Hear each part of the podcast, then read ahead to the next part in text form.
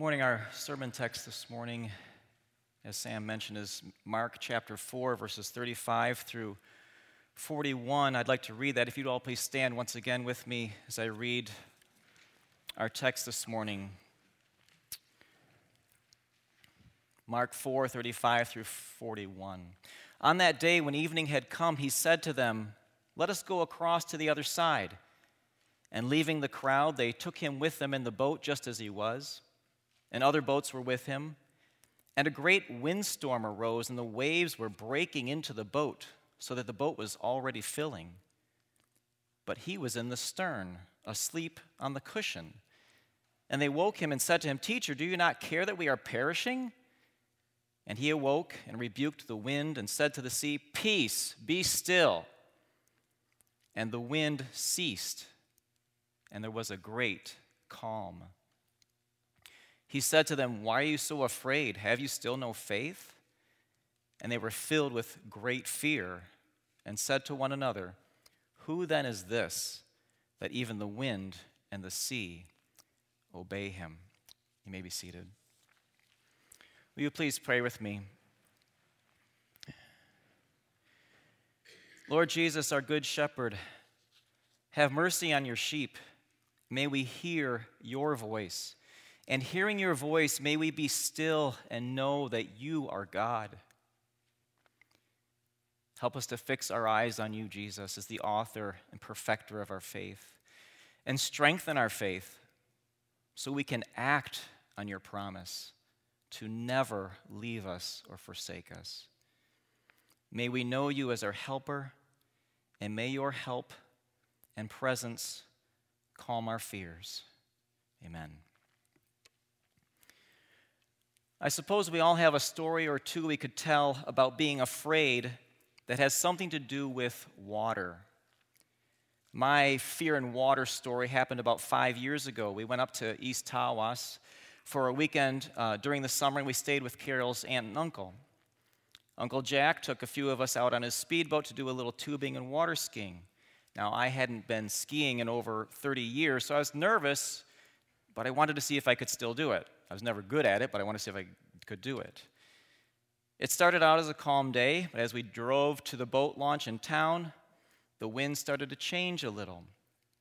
We could see waves that looked bigger than I wanted, which was we could see waves. But I was committed, sort of. So out we went. And I got up okay. I was excited about that, but I, I really didn't want to get out of the wake. I always hated that. I think I managed to stay behind the boat, but I, I started to get tired, so I just let go. But as I sank into the water, I ended up getting some water uh, up, like up my nose and down and in my mouth. I started kind of choking and kind of panicked. I forgot I was wearing a life jacket.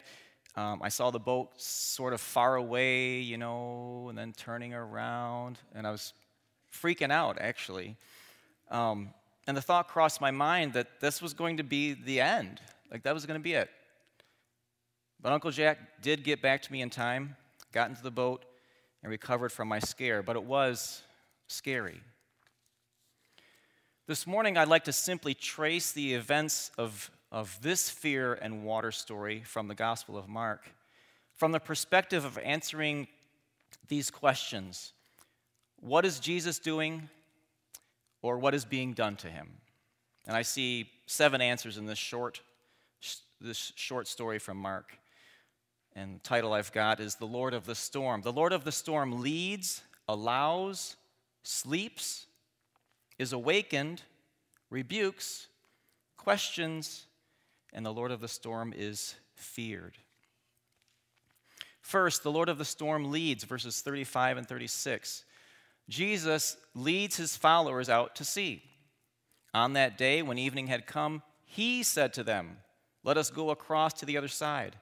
And leaving the crowd, they took him with them in the boat just as he was, and other boats were with him. Jesus had come to the end of a long day of teaching by the lake.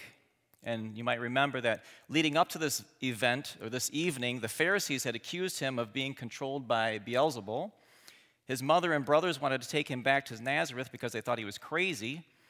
And on this day, he had taught the parables of the sower and a bunch of other parables of the kingdom of God. It had been a long day.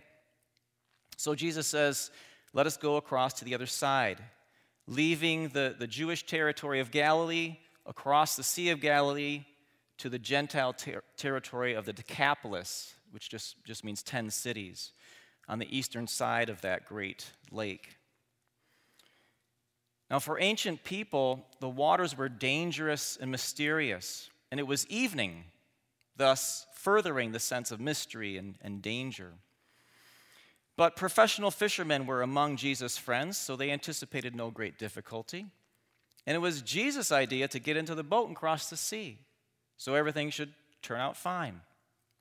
He said to them, So the disciples had Jesus' authoritative word. They were in the right place. They were literally doing exactly what the Lord had told them to do. So Matthew's gospel tells us that Jesus got into the boat and his disciples followed him. Mark adds a detail that they took Jesus with them in the boat just as he was. And this refers back to the beginning of chapter 4, where it says, Again, Jesus began to teach by the sea, and a very large crowd gathered around about him, so that he got into a boat and sat in it on the sea, and the whole crowd was beside the sea on the land.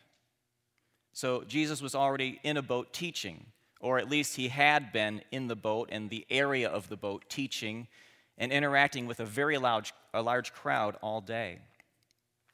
And Mark also tells us that there were other boats tagging along. And I read that uh, in 1986, an ancient boat was actually found in the Sea of Galilee that has been dated from around or before the first century AD. And if that boat is an accurate example of the kind of boat Jesus and the people were sailing in, then these boats were about uh, 26 and a half feet long, seven and a half feet wide, and they could hold, each hold about 15 people. And I'm going to do a little uh, Dr. Ed Boritz thing. Um, so that would be roughly from the end of the piano in length to the corner of the organ. So it's not teeny tiny. It's a pretty big boat. And then width would be like from the front of the communion table to this rail. So it's, you know, fairly large. So there were many eyewitnesses then to this event. We've got a bunch of boats. It wasn't just Jesus and the disciples, there were others that tagged along. So this is no, this is no myth. As Paul explains that there were hundreds of witnesses who saw the resurrected Lord in 1 Corinthians 15. So, so there were dozens, or depending on how many other boats there were, perhaps hundreds of witnesses who experienced this calming that Jesus did, the calming of the storm that was about to break. So, two things to remember here. One, the claims of Christ are reliable and most important for us to honestly evaluate. And two, it was Jesus who led them out to sea. Second, the Lord of the storm allows Verse 37 Jesus allows a storm. And a great windstorm arose, and the waves were breaking into the boat so that the boat was already filling. Matthew tells us that without warning, a furious storm came up on the lake. Commentators tell us that the high winds, and Sam already alluded to this, the high winds and the narrow valleys that surrounded the Sea of Galilee functioned as wind tunnels and the Greek here actually uh, is used to describe a, a great windstorm, a furious squall, a whirlwind, or even a hurricane. Matthew uses the word seismos. Think of our seismic activity, right? Earthquake. It was as if the lake was being shaken. Literally, this was a mega storm. And we're told that the boat was already filling. The waves kept spilling over into the boat. Strong winds can certainly inspire fear. Uh, a year ago, we had some, some trees trimmed and taken down in our yard, and one was a big maple that was right behind our house. When storms with strong winds would come, we would keep an eye uh, on that tree, especially because we always, it always seemed to bend sort of ominously, and we were afraid it would fall on our house. It never did, uh, but it could have. It was kind of scary. Actually, one branch of it did at one point, but it didn't do too much damage. Winds can cause fear. Flooding can drive us to our wits' end, too. Our basement has flooded a handful of times, but the worst was what I call the flood of 2020. Uh, now, I grew up in the suburbs of Detroit. I am truly a city boy. I don't, didn't know what a sump pump was until we bought our house in Burton, like 21 years ago. I hate sump pumps, especially when they and the battery backup both fail in the middle of the night for no apparent reason. So I woke up one January morning in 2020. I think maybe I, I heard some kind of mysterious buzzing. Uh, I went down to the basement, got to the, the bottom of the stairs, discovered a couple of inches of water covering almost most of the floor. I was not happy, um, quite the opposite. John Calvin writes of the storm in our text this morning It is certain that the storm which agitated the lake was not accidental. For how would God have permitted his son to be driven about at random by the violence of the waves? But on this occasion, he intended to make known to the apostles how weak and inconsiderable their faith still was. Though Christ's sleep was natural, yet it served the additional purpose of making the disciples better acquainted with their weakness. Calvin continues Let, let us therefore conclude that all this was arranged by the secret providence of God that Christ was asleep, that a violent tempest arose, and that the waves covered the ship, which was in imminent danger of perishing. And let us learn hence that whenever any adverse occurrence takes place, the Lord tries our faith. If the distresses grow to such a height as almost to overwhelm us, let us believe that God does it with the same design of exercising our patience or bringing to light in this way our hidden weaknesses. So, storms are actually part of the process of spiritual growth. But when we are trying to live in obedience to God's will and things get hard and we, we, we start to fear and fret, that fear can lead to sinking of course, we have the example of Peter walking in the water uh, with Jesus, which Pete will be preaching on in a couple of weeks.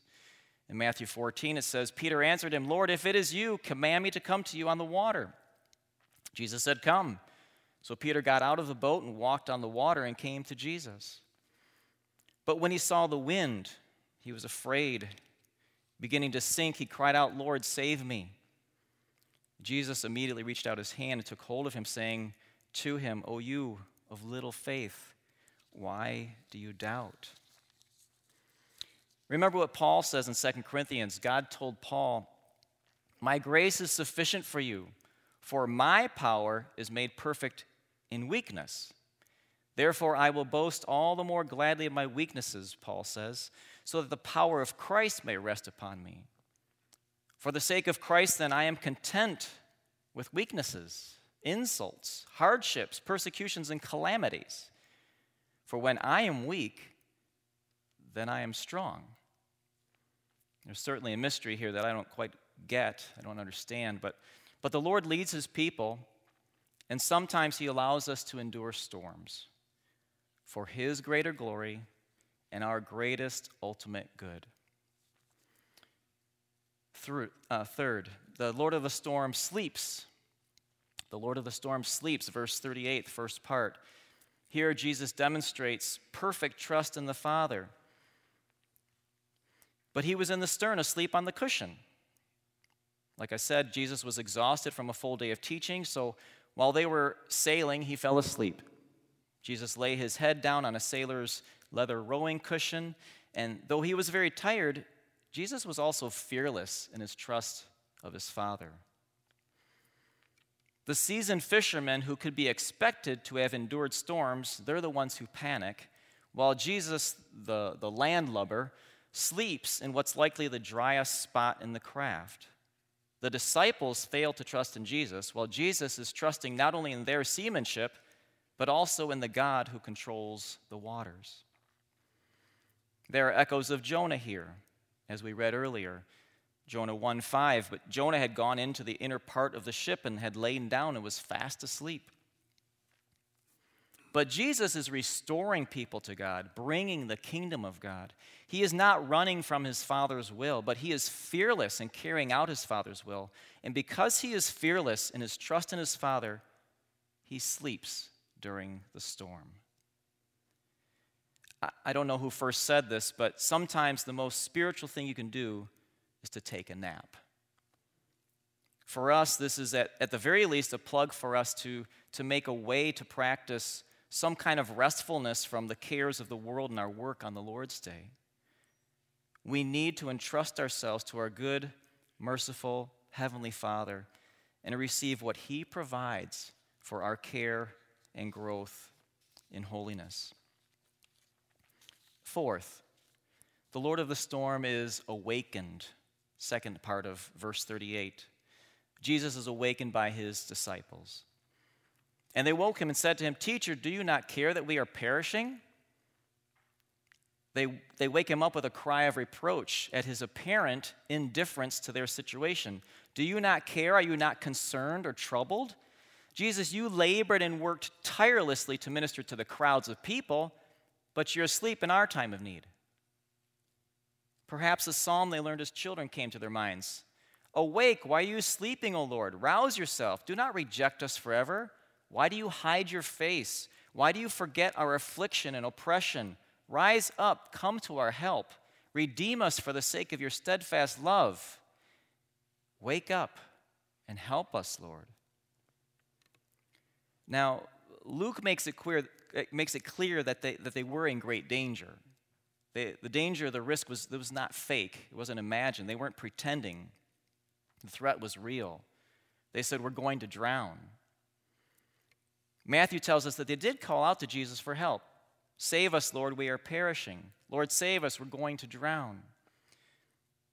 A pious prayer. Uh, this is a good and holy prayer, one would think.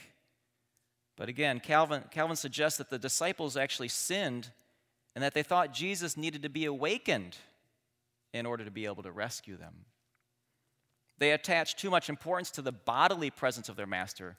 They ought to have believed that the divinity of Christ was not oppressed by his sleep, and to his divinity they ought to have had recourse.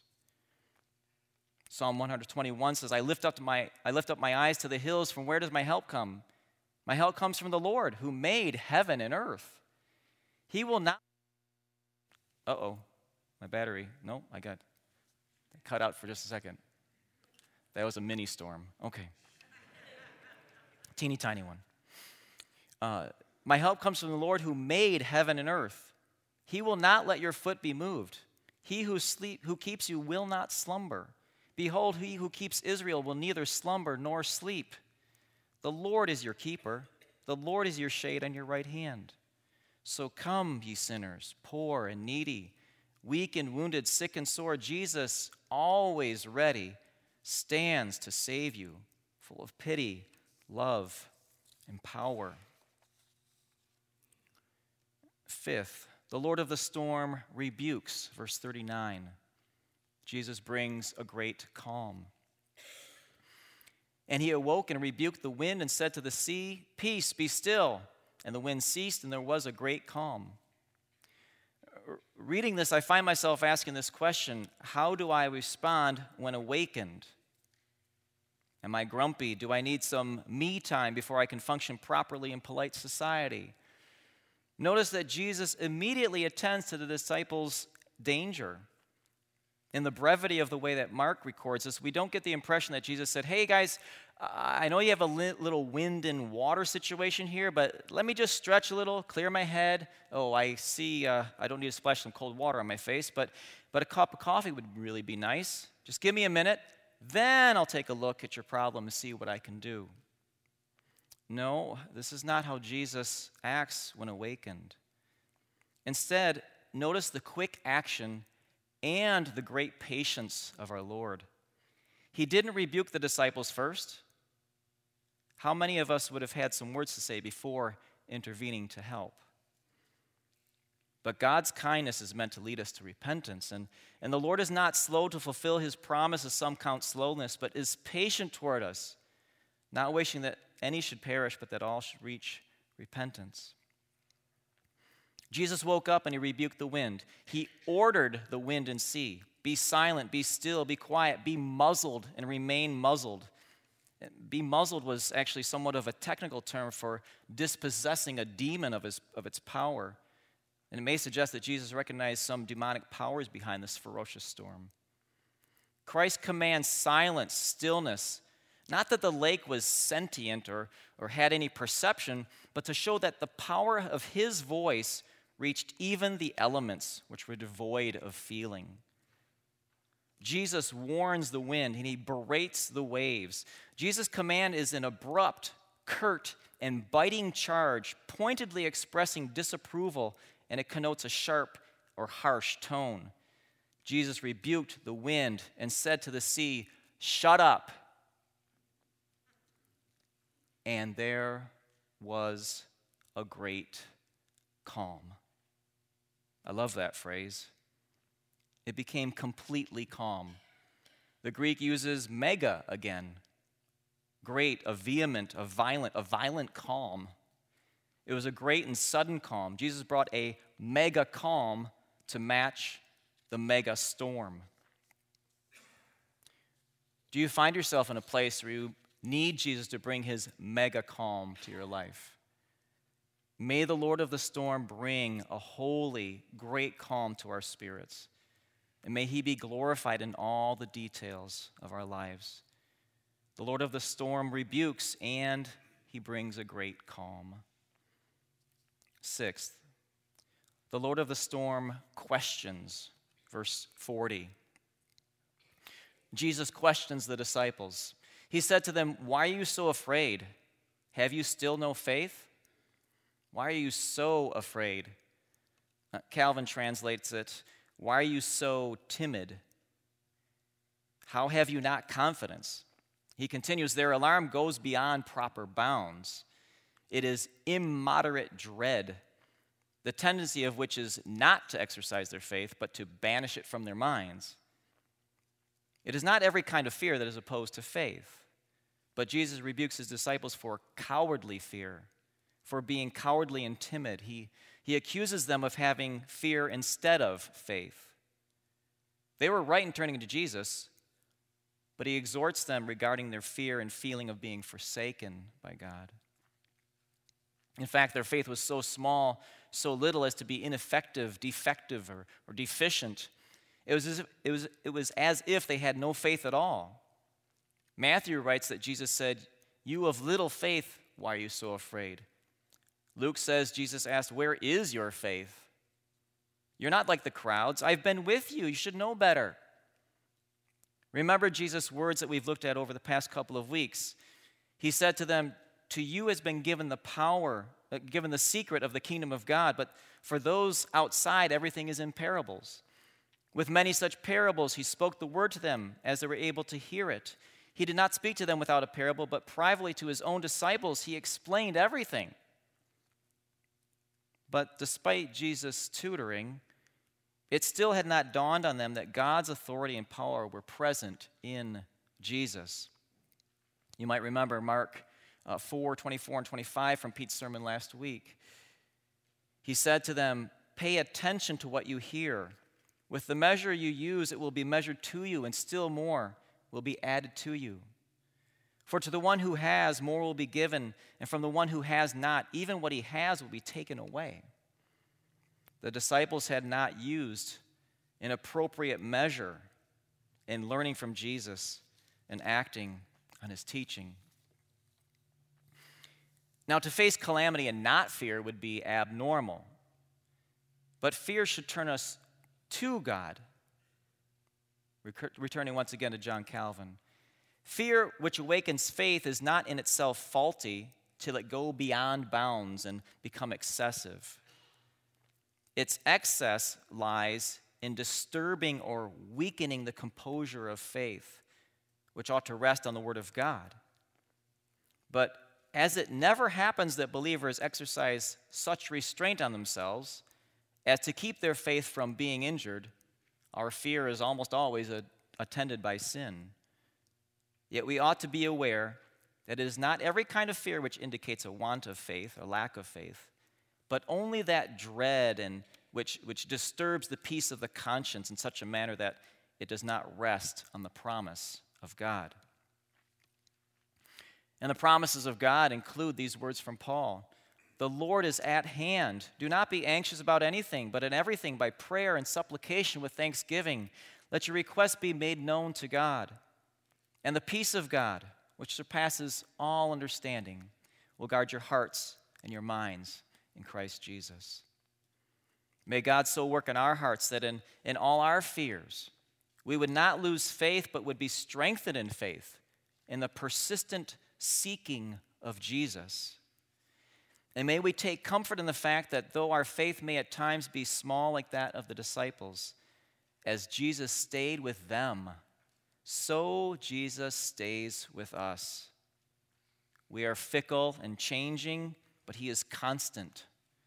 For not only has He promised to be with us always to the end of the age, but Jesus Christ is the same yesterday and today and forever.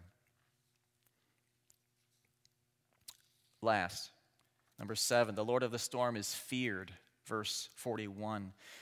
Jesus' words and actions invite the question that must be answered.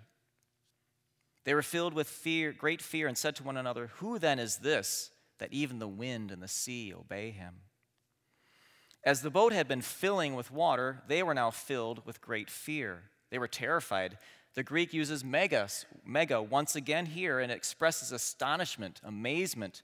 Literally, they feared a great fear. They feared a mega fear. But this fear was different than the, from the cowardly fear the disciples had earlier. This refers to a reverence that, that overtakes a, per, a person, that overtakes people in the presence of supernatural power. Now they were filled with great fear, but it was a great fear of God that could take away fear of the world. But their question, who is this, indicates that they did not fully comprehend the significance of all they were experiencing. For in stilling the storm, Jesus assumed the authority exercised only by God in the Old Testament. Psalm 89 says, O Lord God of hosts, who is mighty as you are, O Lord, with your faithfulness all around you? You rule the raging of the seas. When, it, when its waves rise, rise, you still them. Matthew puts this, their question in these words What kind of man is this? And this is the greater question. The question that is bigger than our questions about the storms we face. The question that is bigger than our questions about the problem of pain and suffering in the world. So let's not let the storms of life distract us from the one question that matters above all others Who is this man? who is Jesus. Rather, let life's storms fulfill their intended purpose and draw us to the Lord of the storm, the great I am. Who is this? He is God, God in the flesh, Yahweh, come in the flesh. As the Christmas carol so beautifully says, veiled in flesh, the Godhead see. Hail the incarnate deity. Disciples, the maker of the universe, is standing in a boat in the Sea of Galilee with you. Trust him, obey him, worship him, and love him. He has power of the laws and forces of nature. But the disciples underestimated Jesus. They failed to recognize that, that he is with his people in all situations, even when it doesn't look like it, even when it seems to us that he's sleeping, even when there seems to be no author of the story. We often underestimate Jesus. But as the Lord did not give up on or leave his disciples, he does not give up on or leave us. Instead, he says, I have said these things to you that in me you may have peace. In the world you will have tribulation, but take heart, I have overcome the world. For everyone who has been born of God overcomes the world, and this is the victory that has overcome the world, our faith. Little children, you are from God and over, have overcome them for he who is in you is greater than he who is in the world. Only God has the power to deliver and to save from the brokenness of our world and the bondage of sinful rebellion against him. So Jesus invites the question who then is this? And everything depends on how we answer that question.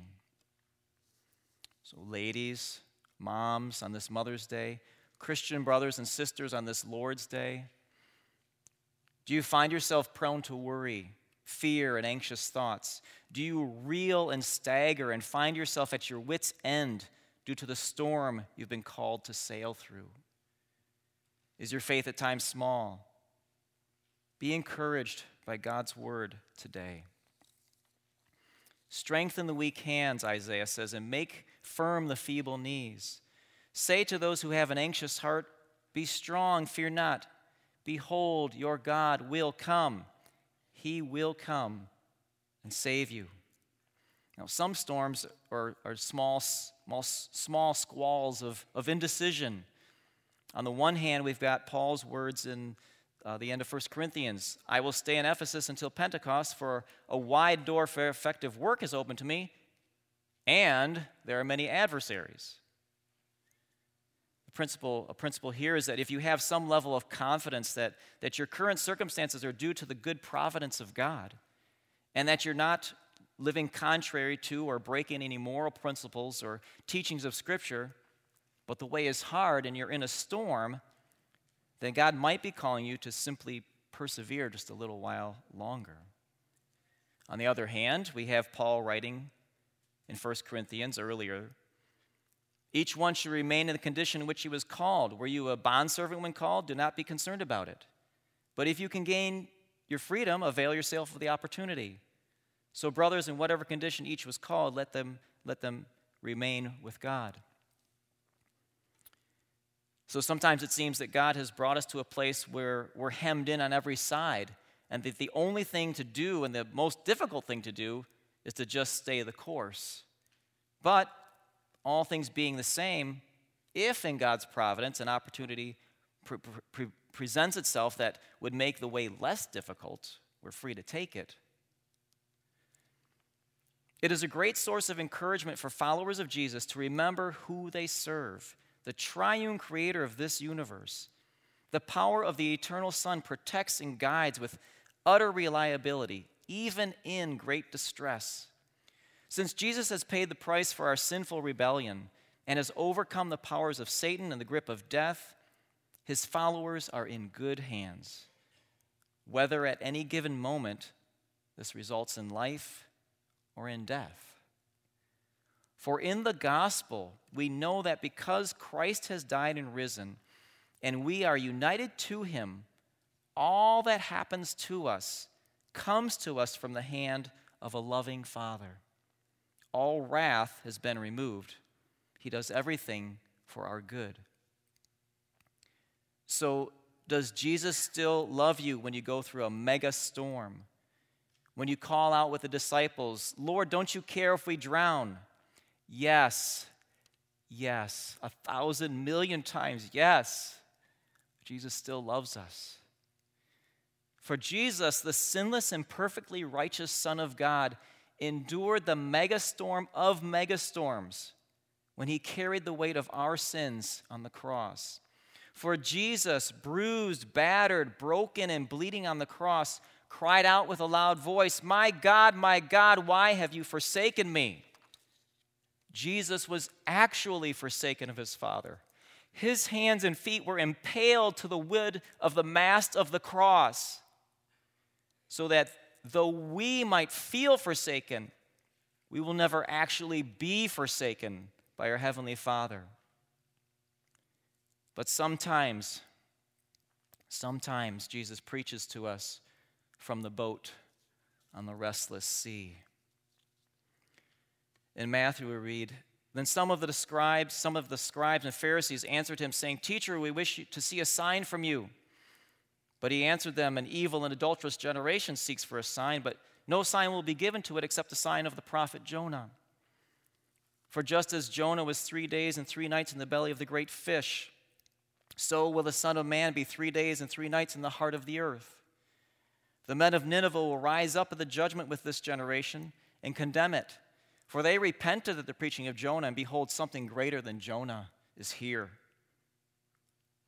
As the Son of God trusted in his Father, so we can entrust ourselves to the Lord of the storm. The Lord of the storm, he is fearless. He is not afraid, surprised, or caught off guard by anything. And he's got the whole world in his hands. Psalm 107 includes a passage that beautifully describes God's help to his people through storms in ancient history and an almost prophetic summary of the story we've been considering this morning. I think we can also read it as a poetic picture of our present lives of faith in the Lord of the storm and of our anticipation of the great calm, the great calm he will one day bring. So, we all please stand with me. It's in your bulletin on the page with the the outline. And I'd like to read together Psalm 107, verses 23 through 32. Please read with me. Some went down to the sea in ships, doing business on the great waves. They saw the deeds of the Lord, his wondrous works in the deep. For he commanded and raised the stormy wind which lifted up the waves of the sea. They mounted up to heaven, they went down to the depths. Their courage melted away in their evil plight. They reeled and staggered like drunken men and were at their wits' end. Then they cried to the Lord in their trouble, and He delivered them from their distress. He made the storm be still, and the waves of the sea were hushed. Then they were glad that the waters were quiet, and he brought them to their desired haven. Let them thank the Lord for his steadfast love, for his wondrous works to the children of men. Let them extol him in the congregation of the people, and praise him in the assembly of the elders. Will you please pray with me? O Lord of the storm, Jesus, our captain and Savior, May you pour out your great calm in our lives. And may we praise you for your steadfast love, for your wondrous works for the children of man. You are our maker, defender, redeemer, and friend. Please shower us with your grace. Deliver us from our sins and help us live lives of trust in you. And may we worship you through whatever storms you call us to. Lord, we do believe. Help thou our unbelief. And may we in peace both lie down and sleep, knowing that you alone, O Lord, make us dwell in safety. For you are our refuge and strength, a very present help in trouble. And by your mighty power, we will not fear, though the earth gives way, though the mountains be moved into the heart of the sea, though its waters roar and foam, though the mountains tremble at its swelling. Amen. If you'd please stay standing as we sing our closing hymn, Christ the Sure and Steady Anchor.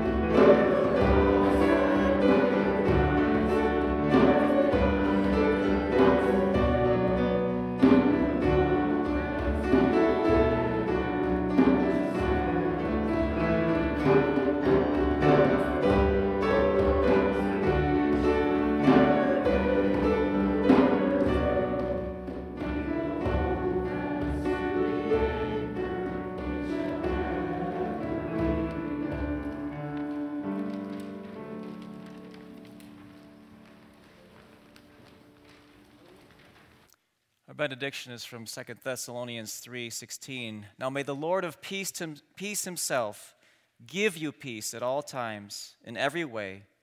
The Lord be with you all. Amen.